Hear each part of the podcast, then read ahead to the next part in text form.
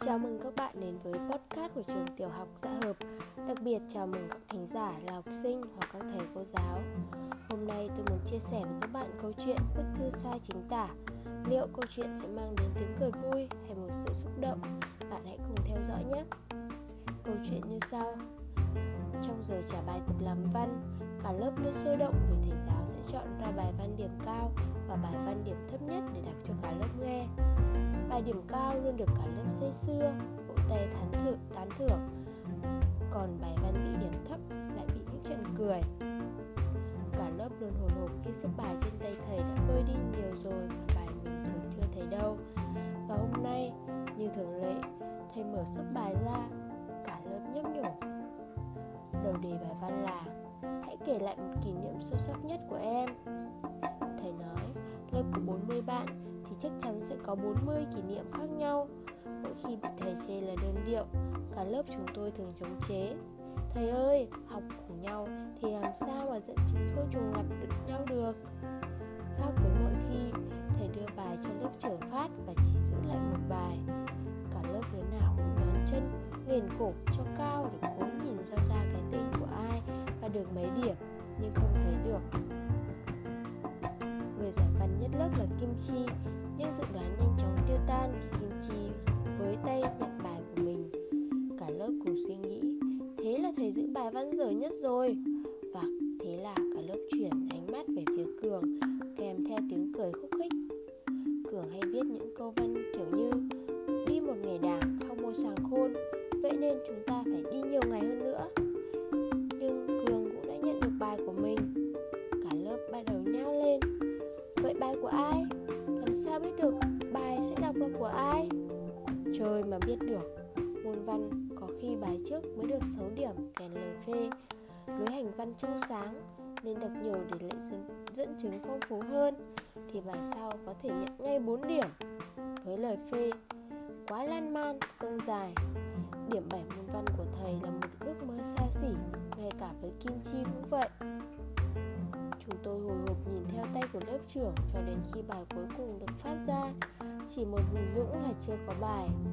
Không hẹn, cả lớp đều ngạc nhiên nhìn về phía Dũng Tác giả của bài văn còn lại trên tay của thầy.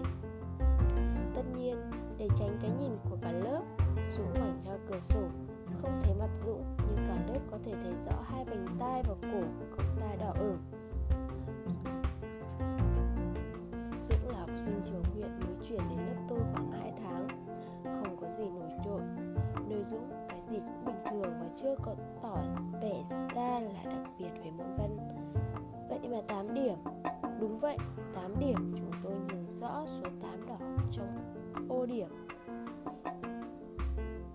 Khi thầy giáo đưa tay đưa tay sửa lại cặp kính trên sống mũi Cử chỉ quen thuộc mỗi khi thầy xúc động Giọng thầy trầm ấm. Kỷ niệm sâu sắc nhất của em là khi nhận được thư của ba em.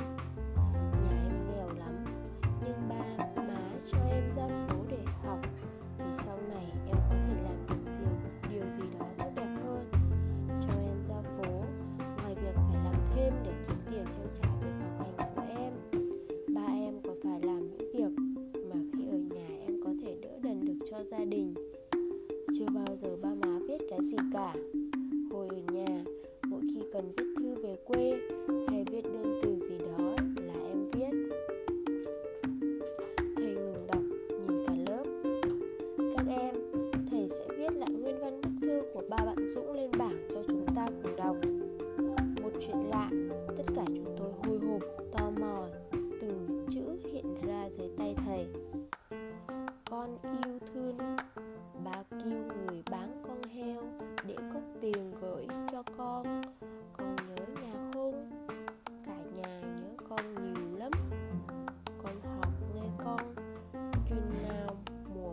Xong bà má sẽ ra thăm con. Lá thư vẹn vẹn có bốn năm chữ. Khi thầy quay lại thì dũng đã úp mặt xuống bàn. Hai vai run run, mắt thầy cũng đỏ hoe. Cả lớp in phong pháp chúc lá thư đầy lỗi chính tả trên bảng. Là thư yêu thương và gửi gắm của một người cha vốn chỉ quen với cày cuốc.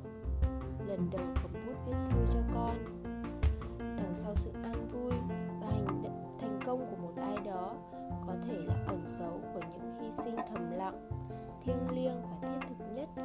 Có thể chính là sự im lặng cao cả của ba mẹ.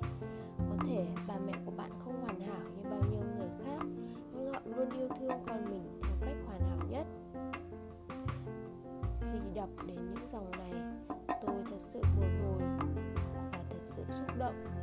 Còn bạn thì sao?